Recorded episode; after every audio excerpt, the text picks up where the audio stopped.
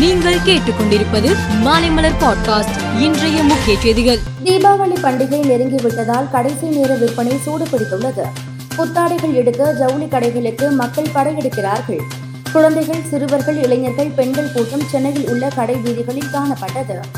டிநகர் பழைய வண்ணாரப்பேட்டை புரசைவாக்கம் உள்ளிட்ட பல பகுதிகளில் மக்கள் கூட்டம் நிரம்பியிருந்தன. தாம்பரம் கடலூர் காஞ்சிபுரம் ஓசூர் தஞ்சாவூர் ஆகிய மாநகராட்சிகளில் போதுமான பணியிடங்கள் இல்லை என புகார் எழுந்தது இதனால் சென்னை மாநகராட்சி நீங்களாக மக்கள் தொகைக்கேற்ப புதிய பணியிடங்களை உருவாக்க தமிழக அரசு உத்தரவிட்டது. பணியாளர் பிரிவு வருவாய் மற்றும் கணக்கு பிரிவு பொறியியல் மற்றும் குடிநீர் வழங்கல் பிரிவு பொது சுகாதார பிரிவு ஆகிய நான்கு பிரிவுகளாக இயங்கி வரும் நிலையில் இருபது மாநகராட்சிகளில் மூன்றாயிரத்து நானூற்று பதினேழு புதிய பணியிடங்கள் உருவாக்க நடவடிக்கை எடுக்கப்பட்டுள்ளது. இங்கிலாந்தின் முப்பத்து ஆறு செயற்கைக்கோள்களுடன் ஜிஎஸ்எல்வி மார்க் த்ரீ கனரக ராக்கெட்டை இன்று நள்ளிரவு பனிரெண்டு ஏழு மணிக்கு விண்ணில் செலுத்துவதற்கான பணியில் இஸ்ரோ ஈடுபட்டு உள்ளது. ஆந்திராவின் ஸ்ரீஹரிகோட்டாவில் உள்ள சதீஷ் தவான் ஏவுதளத்தில் இருந்து முப்பத்து ஆறு செயற்கைக்கோள்களுடன் ஜிஎஸ்எல்வி மார்க் த்ரீ ராக்கெட் விண்ணில் பாய்கிறது.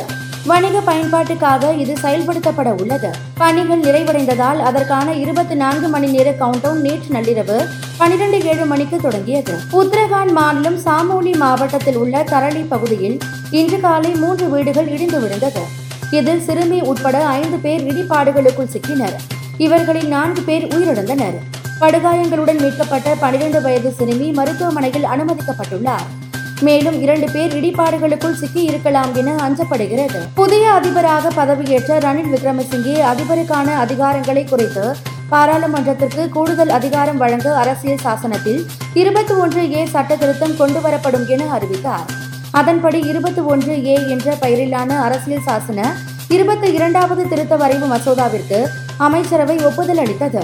இலங்கை பாராளுமன்றத்தில் தாக்கல் செய்யப்பட்ட இந்த மசோதா மீது நடந்த வாக்கெடுப்பில் நூற்று எழுபத்தி ஒன்பது எம்பிக்கள் ஆதரவாக வாக்களித்ததால் அந்த மசோதா நிறைவேறியது. டி டுவெண்டி உலகக்கோப்பை போட்டியில் பாகிஸ்தானுடனான ஆட்டம் குறித்து இந்திய அணி கேப்டன் ரோஹித் சர்மா இன்று பேட்டியளித்தார் அப்போது அவர் கூறுகையில் பாகிஸ்தானுக்கு எதிராக வெற்றி பெறுவது சவாலானது.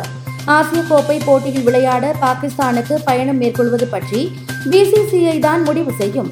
நாளைய போட்டியில் பாகிஸ்தானை எதிர்கொள்வது பற்றி மட்டுமே யோசித்து வருகிறோம் என்றார். மேலும் செய்திகளுக்கு மாலை மலர் பாட்காஸ்டை பாருங்கள்.